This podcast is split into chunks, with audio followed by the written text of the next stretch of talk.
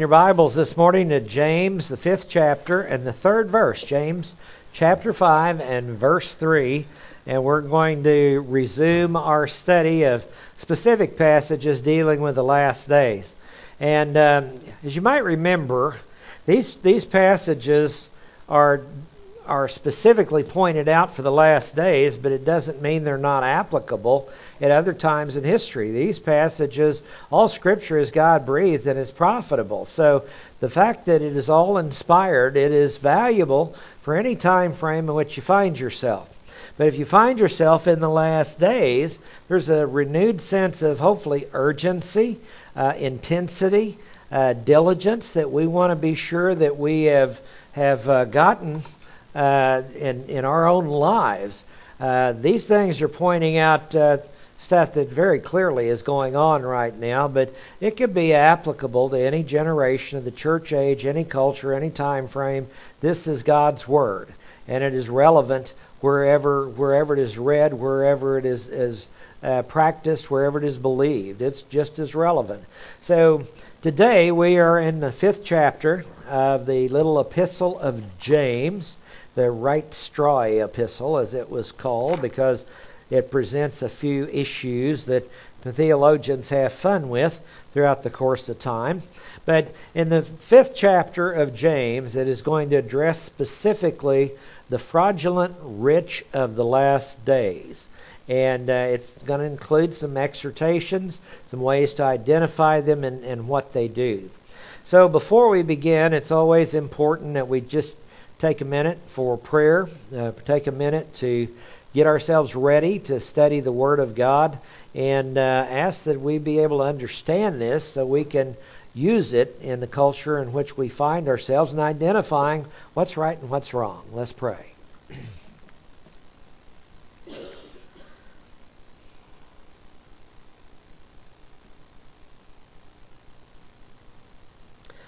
Father, again, we're so blessed to be able to come together and open up your word. And Father, we know people and our brothers and sisters throughout the world, it's not quite as easy as it is here. And yet, Father, so many people have just decided that uh, they won't have anything to do with the church anymore. And the devil is making inroads into, into people's thought processes, even in this nation that was once considered a Christian nation. So, Father, I pray that we'd be able to remember, first of all, understand, and then remember this portion of your word, and then be given the wisdom to know how to use it to communicate to others when we run into opinions that differ from yours. So, Father, we pray that uh, your hand will be upon us, the Holy Spirit will guide us, and that we'll be able to grow in the grace and knowledge of our Lord Jesus Christ. For we ask it in his name. Amen. Well, in verse 1, it says, Come now, you rich. This is a command, actually, and there's a lot of commands in the book of James, about 60 of them, in five little five chapters. Come now, you rich, weep, howling for the miseries that are coming on you. So, in typical fashion, uh, Hebraic fashion, what it does is kind of tell you a bottom line, then explains why this is found there. That's typical Hebrew uh, thought processes. Uh, we Greeks, we, we give all the reasons and then a conclusion. The Jews give the conclusion and give all the reasons. And so we're looking at the reasons for the rich to come, how uh, to, to come and pay attention. In verse 2, it says, Your riches have rotted, and your garments have become moth eaten. Now, this is a, a picture of a loss of wealth uh, losing value, losing their possessions.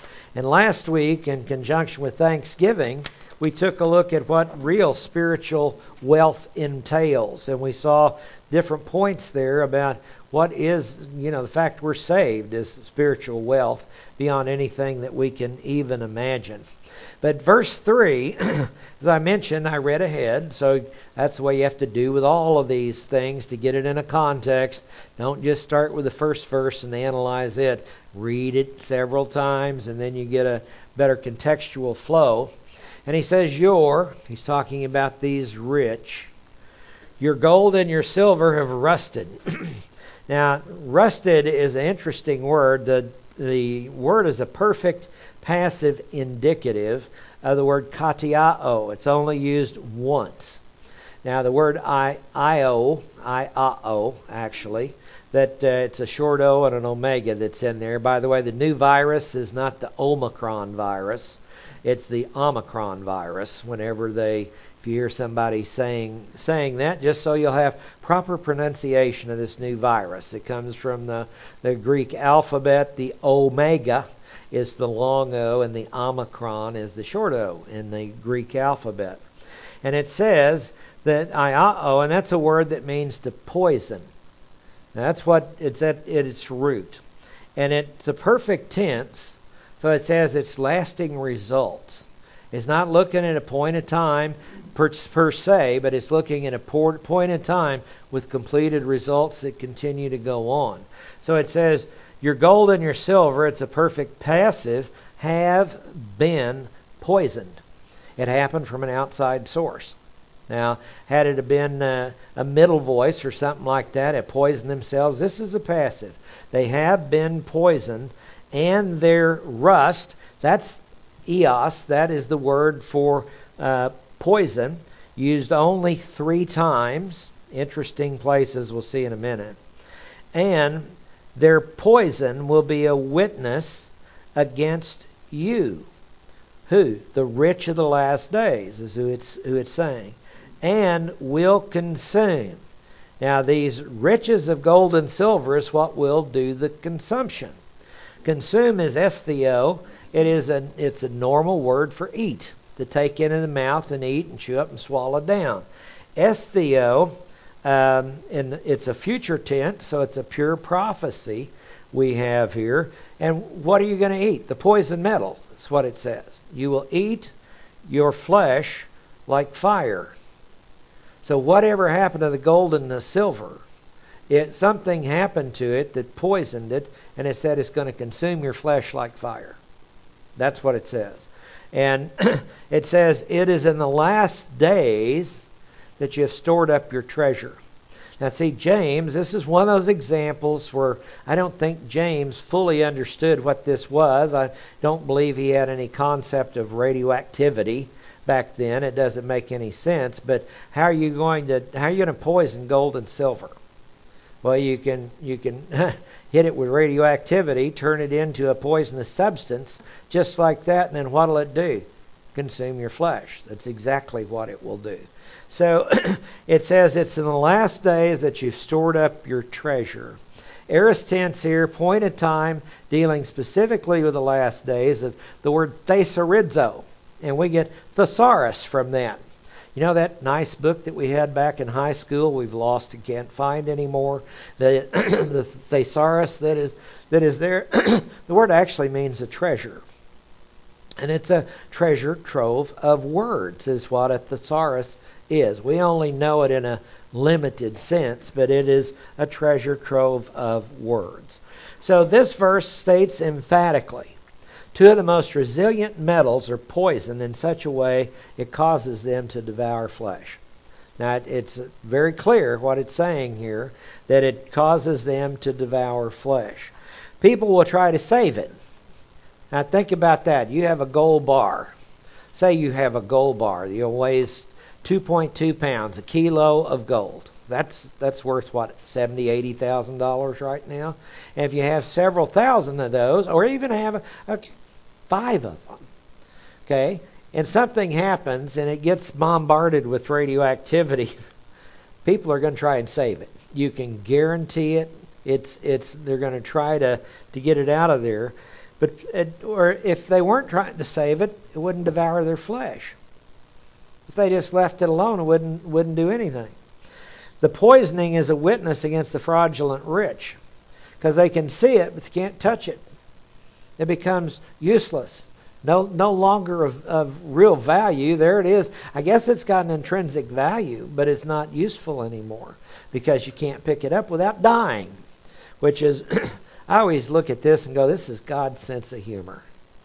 Because He always judges the gods of mankind. You know, we got that picture of that back in the Exodus from Egypt and judging the gods of Egypt. And anytime you put something or someone in front of him, guess what happens?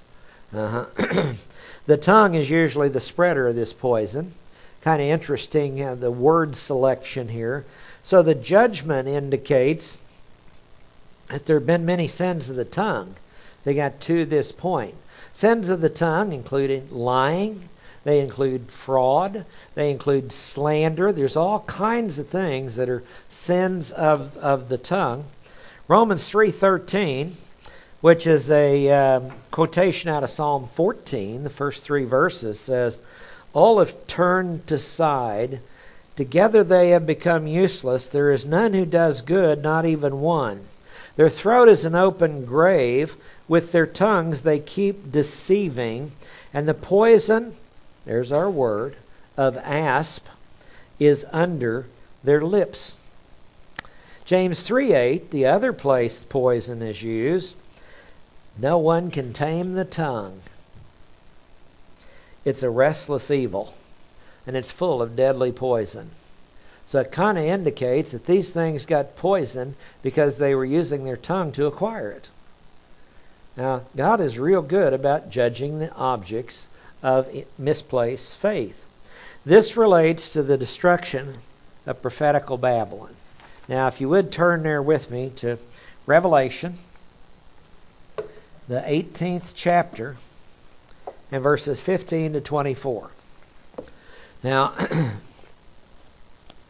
It's interesting that when you start working, looking for word connections in Scripture, sometimes you don't find the word connection, but you find the concept connection. And if you go to Revelation 18 with me, and then we go in verse 15, okay, and this is a lament for Babylon, prophetical Babylon. It's talked about all the different uh, uh, goods and services and things that have been brought in on ships. And verse 15 says, The merchants of these things who became rich from her will stand at a distance because of the fear of her torment, weeping and mourning. Now, see, the destruction on prophetical Babylon is of such a nature, nobody walks through it again. Now, this is what's revealed to us prophetically, and so you have to ask if they'd have just burned it down, they'd have been walking through it a little bit later, right? If they'd have just overrun it, they would have been able to walk through it. We see forest fires now as part of our, our norm anymore, and what happened? People walk through it after it gets done burning. But what this says, they're not going to be walking through it again, and it repeats that fact multiple times about prophetical Babylon. Never again will it be passed through. Which, by the way, is one of the proofs that this prophetical Babylon is not historical Babylon, rebuilt. Why? Because historical Babylon is passed through in the millennial kingdom. It is inhabited by the Assyrians. That's the same area between the Tigris Euphrates. The Assyrian Empire is going to be a great nation in the millennial kingdom. Interestingly enough, you can track it. It's not hard to not hard to track. In verse 16, it says, Woe, woe, the great city. She was clothed in fine linen, purple, scarlet, adorned with gold and precious stones and pearls. For in one hour such great wealth has been laid waste. This phrase, one hour, is repeated multiple times. And it's is it one hour like a long period of time, or is it a 60 minute time frame, or what is it? And what you find with its repetition and its usage in Revelation, it's a 60 minute time frame. Whatever happens to this thing is is quick and it's complete. And it says, And every shipmaster, every passenger and sailor, and as many as make their living by the sea, stood at a distance. Now I'm looking at this and going, can't be historical Babylon again. Why? Because historical Babylon was situated on a river. A river ran through historical Babylon. It was not surrounded by waters. Jeremiah 50 and 51 further confirms that. This prophetical Babylon is surrounded by water. So it is not historical Babylon. And says, and were crying out as they saw the smoke of her burning, saying, What city is like the great city?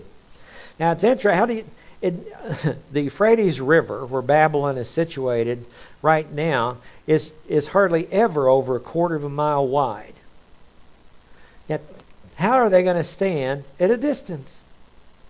With a quarter of a mile, that's nothing in in today's thing. How are you going to get ships lined up outside there? Kind of looks like the West Coast right now, doesn't it? Ships sitting off port, can't unload their unload their wares. That, by the way, is not the fulfillment of this prophecy.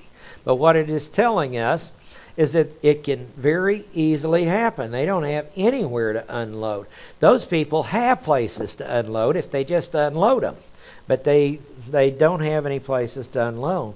And it says, And they were crying out as they saw the smoke of her burning, saying, What city's like the great city?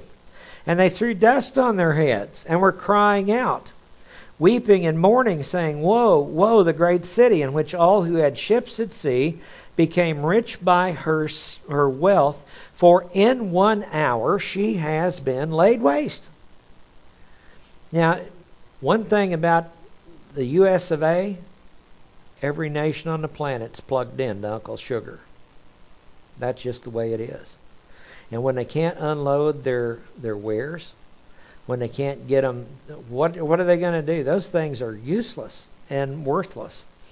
And it says, Rejoice over her, O heaven, and you saints and apostles and prophets, because God has pronounced judgment for you against her. And a strong angel took up a stone like a great millstone, threw it into the sea, saying, Thus will Babylon, the great city, be thrown down with violence and will not be found any longer. See, this is a total, complete destruction.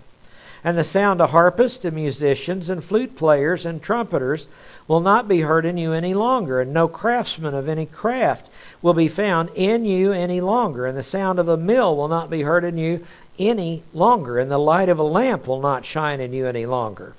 And the voice of the bridegroom and the bride will not be heard in you any longer, and your merchants were the great men of the earth. What connected us to James 5? Your merchants were the great men of the earth, because all the nations were deceived by your. You see that word sorcery? That's the word pharmakia. We have pharmacy out of it. By your drug abuse. See, drugs come in a lot of different forms. People, places, things, and events can all be drugs. It's exactly what they can be. But we look at this, and then you start thinking about big pharma uh, going on right here and everything that they're doing. I, I know doctors say they they make up ailments so they can sell you medicine to treat something that your body can take care of all by itself. That's what they do. And ha- are they wealthy? Do they control things? It looks like they're pulling the puppet strings on a lot of people right now, and we're just getting a taste taste of it. Who is the big supplier of all these things as far as R&D goes? That's us. Then what happens? They farm it out to the cheapest cheapest bidder. Kind of uh, anyway. Farm it out to the cheapest bidder, and I, I, I cannot escape Steve Buscemi's line in the movie Armageddon. Some of you may have seen it where they go to destroy an asteroid. And here's Willis and Affleck and all them, and they drill this this hole through this asteroid and all that stuff. And Buscemi's sitting there getting ready to be blasted off toward this asteroid, and he goes, "All this power given to the low bidder." and I thought, truer statements never made. I mean, right there. Oh, gosh. It says, In her was found the blood of prophets and of saints and of all who've been slain on the earth. Uh, this is this is where revenge is mine; I will repay, says the Lord.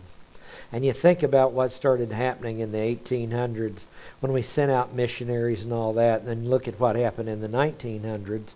In the 1900s, this nation started to turn away from God. They didn't send out as many missionaries or support as many missionaries.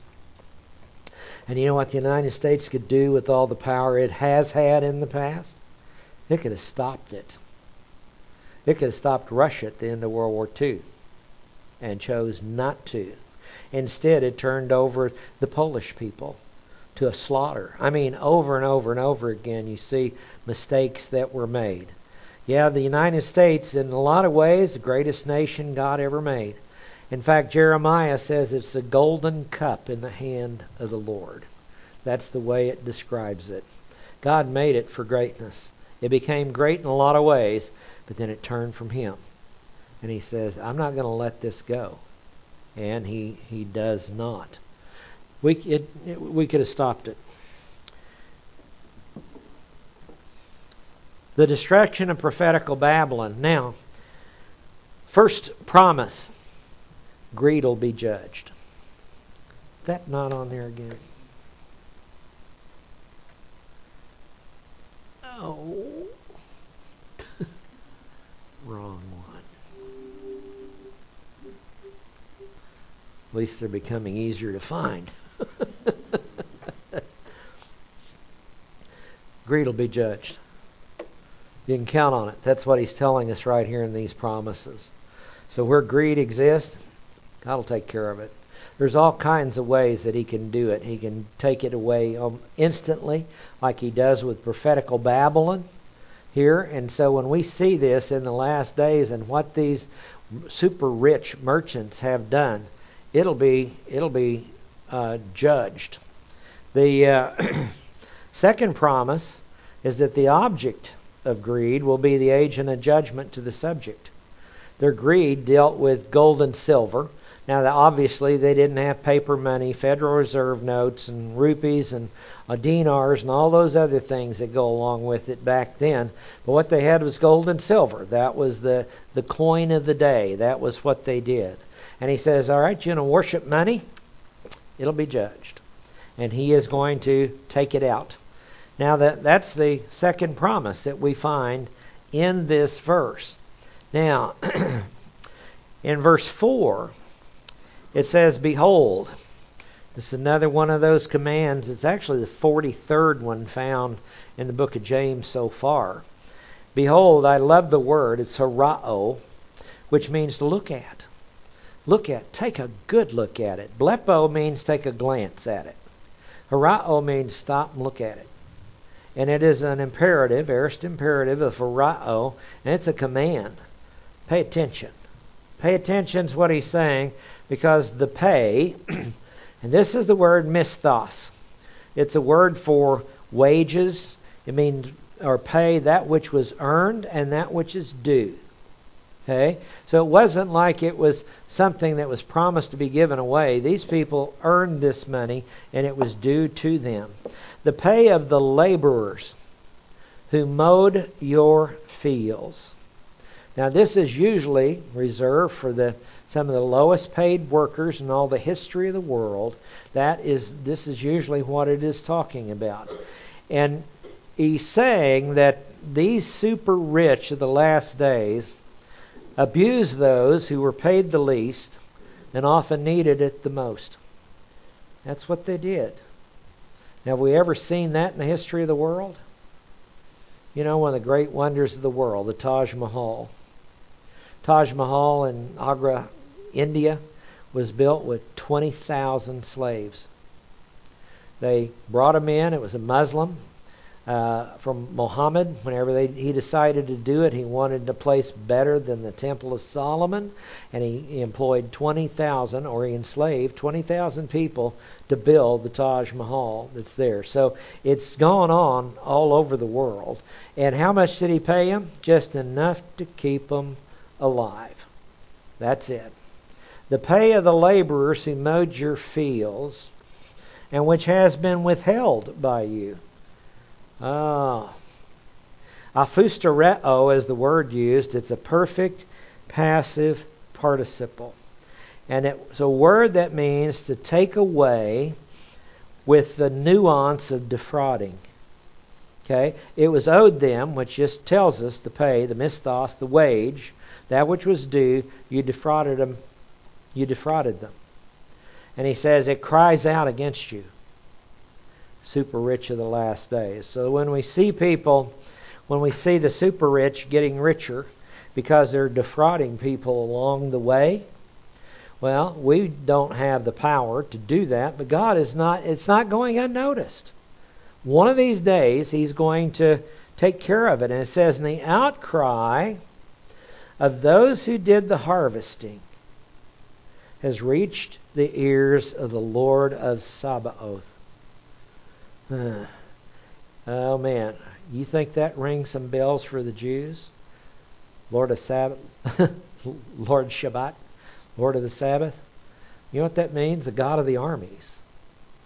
Yeah, Sabaoth, the Lord of the armies. He's reached the ears. So that's not really the guy you want to get mad at you. And some of those some of those people actually think they have taken his place. They somehow think that if we can just talk down enough about him, if we can get him out of the collective collective consciousness of mankind, we can do away with God. Might seem like it, might seem like you're winning, but it's not going unnoticed. The reason for the destruction is clearly stated, like it has been in the past. Why is he going to take it out? He's going to take out the headquarters of the super rich, is what he's talking about. And where would you say that is when it talks about a city? I think you could probably look at New York City quite easily. I heard this actually taught when I was a kid. 10, 11 years old, back in a, in uh, the church I was attending. I remember maybe two messages or three messages uh, out of that whole time of growing up, because all I, I had a girlfriend there, and that's all I cared about. And you know, you know how things go when you're a kid. Other things on your mind, and so, and I actually heard this. My mom and grandma decided, well, we're going to take, we're going to go this revival. And this guy was preaching about prophetical Babylon being New York City. Yeah, there was a book out about that a long time ago. And I remember him talking about prophetical Babylon being New York City. And then as I got, you know, got older, started to read, started to study, I, it keeps saying city. It keeps saying city. Well, it's much like if we talk about Washington, D.C., we talk about the, the capital of a nation. Okay, so it's the same type of figure of speech that is there because it calls it a nation. It says it's a nation multiple times that it, that it is talking about, but then it talks about this city, this city, this city has been laid waste. But it's not just the city, it's the whole nation that you can't walk through, not, not just the city. But when you look at the city, what is the financial capital of the world? New York City. What is this? Economic Babylon. What's it about? Unbridled greed of the last days.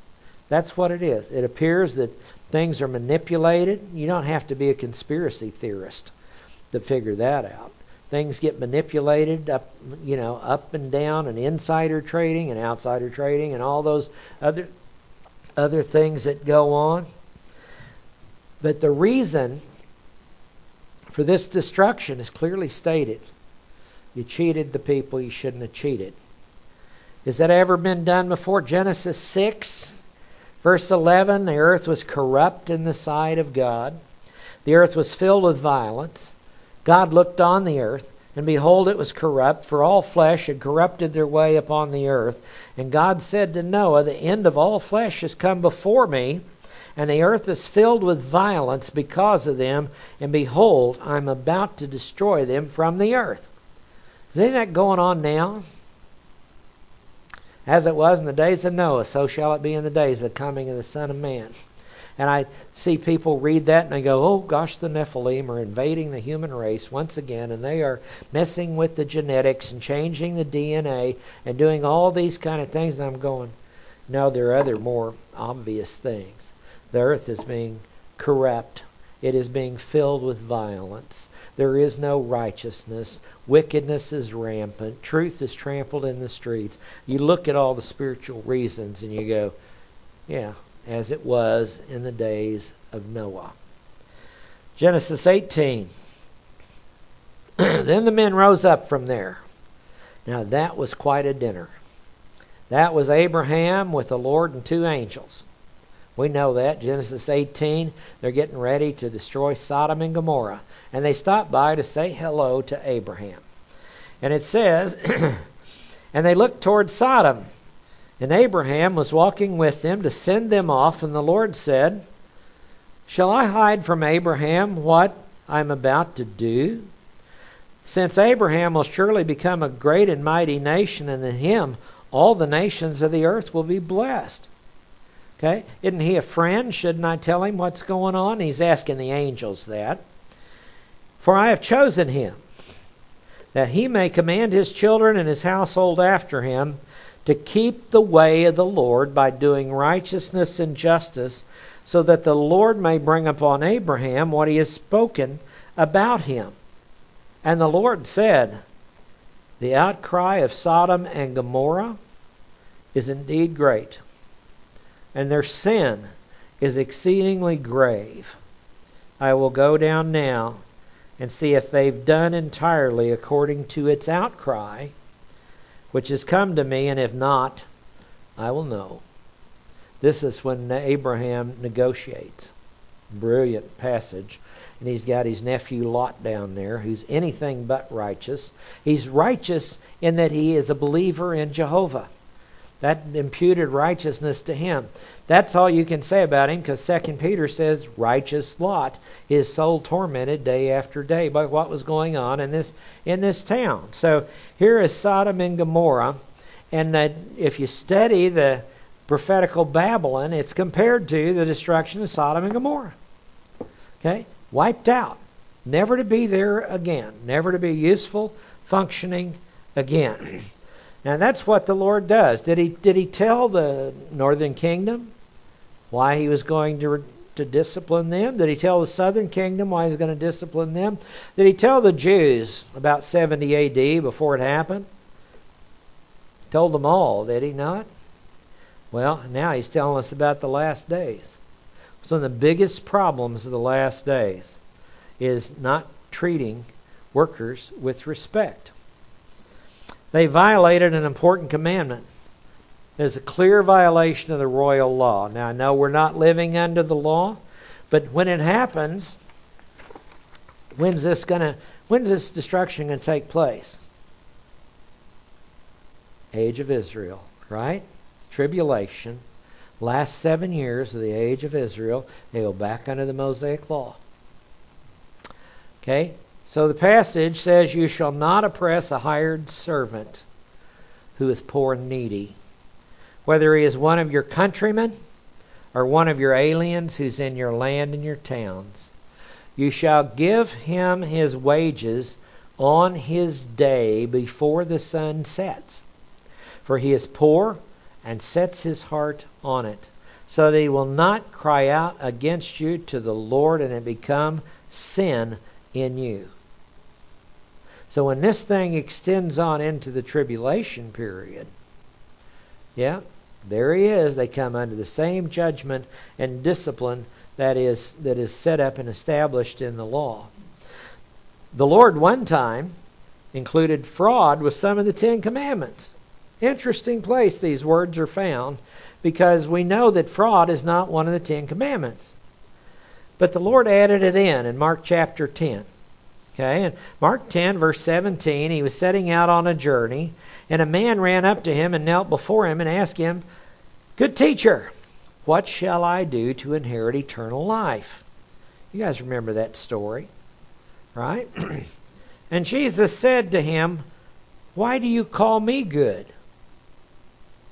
Good teacher, see? No one is good except God alone. Hmm. You know the commandments. Do not murder. Do not commit adultery. Do not steal. Do not bear false witness. Do not defraud. That's not one of the ten. But it got put in there, didn't it? This was the rich young ruler. Do you think maybe he had defrauded? Huh. Honor your father and your mother. And he said to him, Teacher, I've kept all these things from my youth up. Looking at him, Jesus felt a love for him, and he said to him, Now look at this. He felt a love for him, and he said to him, He didn't say, You stupid idiot, get out of my sight. okay? He said, One thing you lack. Go and sell all you possess and give it to the poor, and you'll have treasure in heaven. And come, follow me. But at these words, he was saddened and he went away grieving, for he was one who owned much property. Where was his true love? Money. And the Lord knew that, and he saw it, and he said, "You need to, you need to become poor. You need to become poor." It wasn't a command for everybody and all that, but he he knew him, and he knew that man needed to divest himself of all these things. Will will uh, will we see this guy in eternity?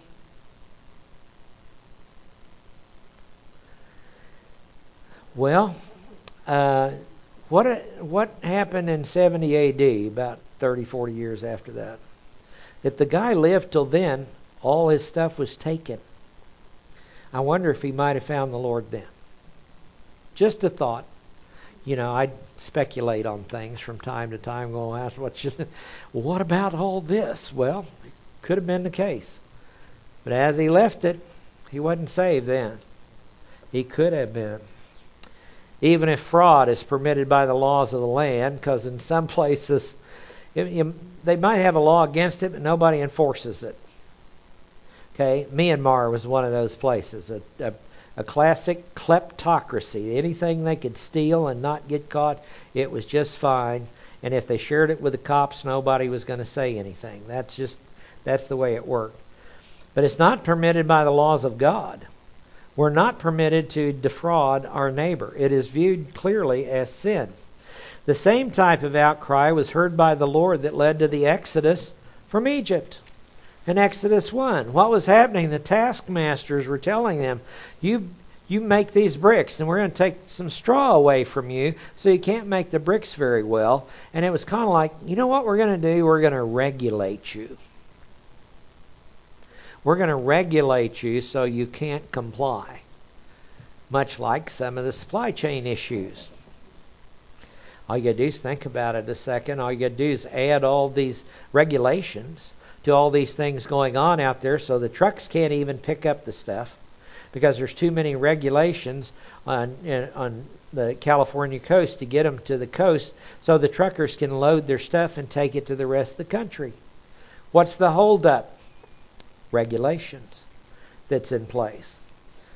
What do you do? You got to ease the supply chain worries. Don't make us a, a group to study it. it's not hard. it's not hard. Just turn them loose. Let them do it. Those independent truckers will get those ships unloaded before you can say Litzo Billy for a bunch of real old people from Oklahoma. this defrauding intent can be present in believers. Ah, boy, don't you hate to see that?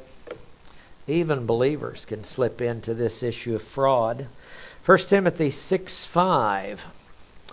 1 Timothy 6 is verse 3 it tells us that sound doctrine is built on the words of Jesus Christ. And then it goes on, leading up to verse 10, which the love of money is the root of all kinds of evil. But verse 5, he says there's constant friction between men of depraved mind and deprived of the truth. The word depraved is our defraud word. Constant friction between people that want to defraud other people. That's where we get depraved from. And deprived of the truth, who suppose that godliness is a means of gain. Ah. But it's actually a means of great gain when it's accompanied with contentment, if you read on in the passage. 1 Corinthians 6 says, actually, then, it's already a defeat for you that you have lawsuits with one another. See, this is the, the highly spiritual Corinthian church. And they're suing each other in secular courts. And Paul's writing and saying, it's already a defeat for you. You have lawsuits with one another. Why not rather be judged? Why not rather be defrauded? He says, on the contrary, you yourselves wrong and defraud. You do this even to your brethren.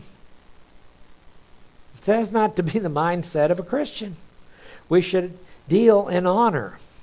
We were talking about earlier, Ron and I, about honor and character that was taught by people and taught us as we were growing up.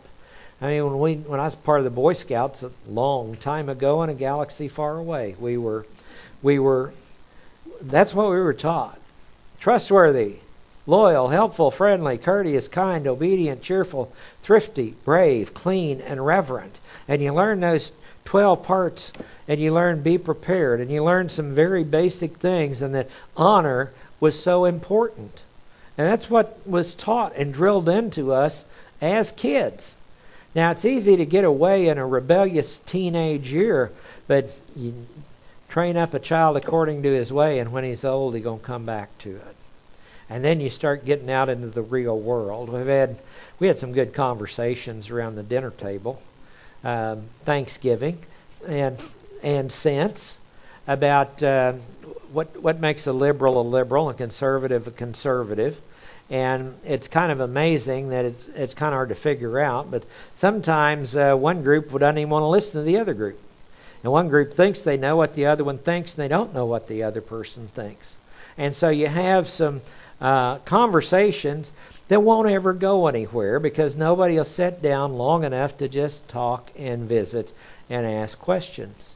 And this can these things are, are such that we, we have to engage people in conversation and we have to uh, uh, try to figure out where they're coming from along the way. But fraud, see, to some people, there's no such thing as sin. So if you don't believe there's any such thing as sin and you don't believe there's a God, why do you care? Why would you care? May you might find it's the best way of coping and so you treat people with honor and respect because it's the easiest way to cope. It's not a part of your character and your moral fiber that says it. It's just, I can get along better if I'm honorable to this person instead of it being who I am. the uh, the uh, wise man swears to his own hurt. You keep your word is what it's we're called to do. Intimacy between husband and wife should not be withheld for as long as physically able. 1 Corinthians chapter 7, interesting place the word defraud is used. Because it tells us, it says, concerning the things about which you wrote, it is good for a man not to touch a woman. But because of the immoralities, each man is to have his own wife, and each woman is to have her own husband. The husband must fulfill his duty to his wife, and likewise also the wife to her husband. Now, hopefully, it's it's loving, but it calls it here a, a duty. The wife does not have authority over her own body, but the husband does. And likewise, also the husband does not have authority over his own body, but the wife does. Stop defrauding one another. That's what it's that's the word defraud. Stop defrauding one another except by agreement for a time so that you may devote yourselves to prayer. So, as long as a married couple is able to get together sexually, they should do that. That's what he's saying. And he says, if you're going to take a break, take a break for opportunity for prayer. And come together again, so Satan will not tempt you because of your lack of self control. I say this by way of concession not of command. So he's not making laws here. He's saying, though, that a husband and wife should be intimate as long as they are physically able to do that. Now, that's a topic for Sunday morning. Every Sunday morning, we're going to talk about such things as that. You can sure draw classes. Can we figure out what kind of sign we can put out on the front to uh, bring people in? Sex in the City. from a biblical viewpoint. This is anyway, fraud does not escape the notice of the lawgiver and judge who will take the appropriate action at the right time. Okay? Just because people do it and get away with it doesn't mean it's unseen. James 4:12 there's one lawgiver and judge the one who is able to save and to destroy. But who are you to judge your neighbor? We are not the lawgiver. We are not the ultimate judge. But who are who are we? It doesn't escape his notice. One day it's going to be time for the harvest. Turn to Revelation 14 with me if you would. One day it's going to be time for him to harvest. I love this passage in the book of Revelation. You start off in the first few verses in Revelation, you got the three angels of the tribulation that come through. First one says, gives the gospel to the entire world, the eternal gospel, it says. Second one says, get out of Babylon. And the third one says, do not take the mark of the beast. Okay, so you have three angels that come through during the tribulation. The whole world hears them. Then you have the 144,000 that all get gathered back together. Chapter 7 is a picture of the calling of the 144,000. 14 is a picture of the fact they've all survived and they end up on the Mount of Olives when it's time for the second advent. Now, at the last part of chapter 14, there are two harvests. Just let's follow what it says. We're going to let it teach us. It says, Then I looked, and behold, a white cloud. How's Jesus going to come back? On the clouds? Okay. And sitting on the cloud was one like a son of man. Oh, that's what he's calling Daniel 7. Having a golden crown on his head and a sharp sickle in his hand. And another angel came out of the temple, crying out with a loud voice to him who sat on the cloud Put in your sickle and reap. For the hour to reap has come, because the harvest of the earth is ripe. Then he who sat on the cloud swung his sickle over the earth, and the earth was reaped. You see that word over? That's so important. He takes this sickle and he goes over the earth, and the earth was reaped. Okay? And another angel came out of the temple which is in heaven. And he also had a sharp sickle. And another angel who has the power over fire came out from the altar, and he called out with a loud voice to him had the sharp sickle, saying, What's the power of fire all about? Judgment. It's another reaping. See? Put in your sharp sickle, gather the clusters from the vine of the earth, because the grapes are ripe. Hmm. The vine of the earth. Could that possibly be Israel? They are ready. The time is complete. What a hmm. So the angel swung his sickle to the earth. Literally, it says into the earth. And gathered the clusters from the vine of the earth, and he threw them into the great wine press of the wrath of God. When is this?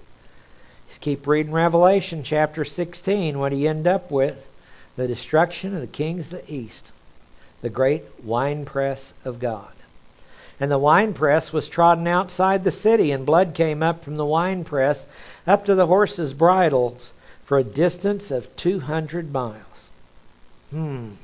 Interesting. Where does the 200 miles come from when you hear about blood to the horses' bridles for 200 miles? All right, look at these two two reapings. One, the sickle goes over the earth, and it says, and the earth was reaped. That's the rapture, pulling out the righteous and leaving the wicked. What's the second one? Into the earth. The fire angel's the one that called him to come. It's time for judgment. And the earth was reaped. That's the second advent. Amazing picture here found tucked away right in the, the middle almost of this book of the two reapings that are that are found. So whenever we're looking at this, the points we want to get is realize the principle that defrauding workers is especially abhorrent to God. Especially abhorrent to God. When people are misusing people and abusing people, whenever they're enslaving them to do things and then not paying them what they should be paying them, when that happens, that is especially abhorrent to God. And is any of that going on? We have people that have the, the great the great rich people of the earth that have all this money. And what are they doing? They're making tennis shoes in China with Uyghur Muslims. Okay? And they don't like the Uyghurs. They want to use them up and destroy them. That's what they want to do. So what happens? One of our companies here, actually more than one of our companies, make tennis shoes over there and sell them over here for $100 a piece or more. And athletes make all kinds of money off doing such things. These rich people of the earth abusing the workers. It's not the way it's ever been designed to be. And it is not going unnoticed, even though they are Muslims. They're not saved by grace through faith. They're not saved, even though they are Muslims. You don't the the love for one another, the love of your, your neighbor as yourself, that violates all of those things. And God will hold accountable. He'll hold unbelievers accountable for their evil done to other unbelievers. That's what they do. And then you get the you get people that just cheat. I mean, that's just cheating. Is is all that it is. It uh, defrauds a whole lot of people. Defrauds American workers. Defrauds all kinds of things when you look at it. But Defrauding workers is especially abhorrent to God. So as all these rich keep getting richer, okay, is it legitimate? If it is, it's fine. God doesn't condemn legitimate, legitimate acquisition of wealth. Go to the ant, O lazy person, and learn from its ways. He does not condemn legitimate acquisition of wealth at all. In fact, that's what he uses to help to help uh, bless and guide the ministry of spreading the gospel. That's what that's what he does. But the fraudulent collection of wealth due to greed in the soul, he keeps track of that. Her sins, Revelation 18, her sins piled up and reached to the heavens. Whoa. Sounds a whole lot like Sodom and Gomorrah their sins piled up and reached to the heavens. And the Lord knows when you're being cheated. You being cheated in your work? Now, you know, usually a lot of us go, well, I'm not being paid enough. You're probably not. okay. But sometimes it's just us. Okay. But if we make agreements, that's part of contractual obligations. You make an agreement, I'm going to work for this amount of money. Then we do our job heartily as unto the Lord. If it comes time to renegotiate, you renegotiate. That's what you do. But you don't you don't uh, soft pedal because you think you're worth more. Because I, I see it all as a matter of the grace of God. I've had a lot of jobs, like I'm sure a lot of you have, that are anything but really fine and dandy uh, over the years. Yeah, had a lot of those things, and uh, got my hands dirty, you know, and it all did did a little bit of good because it helped realize, you know, one of the things my dad used to say, fair day's pay for a fair day's work. Wasn't anything wrong with that statement at all. It should be fair. When it gets greedy on either side, there's a problem. There's a problem. Well, we've got things to pay attention to this coming week. We have things to keep our focus on, determine that we're going to try to grow in the grace and knowledge of our Lord Jesus Christ. We're going to try to do those things, and and hopefully uh, the trumpet will sound before too much longer. I'm looking forward to it, even if we had to miss the shopping season. Let's pray. Father, we do thank you. We cannot thank you enough. We look into the mirror of your word and we find out how unworthy we are of anything. And yet, Father, whenever we believed in your Son and gave us his righteousness, Father, we became worthy not because of what we did, but because of what he did. And what a blessing that that is to know that the righteousness you gave to us by grace through faith is what lets us spend eternity with you. So, Father, that is such a wonderful message. I pray you give us wisdom and opportunity to know how to spread that message to a lost and dying world. For we ask it in Jesus' name. Amen.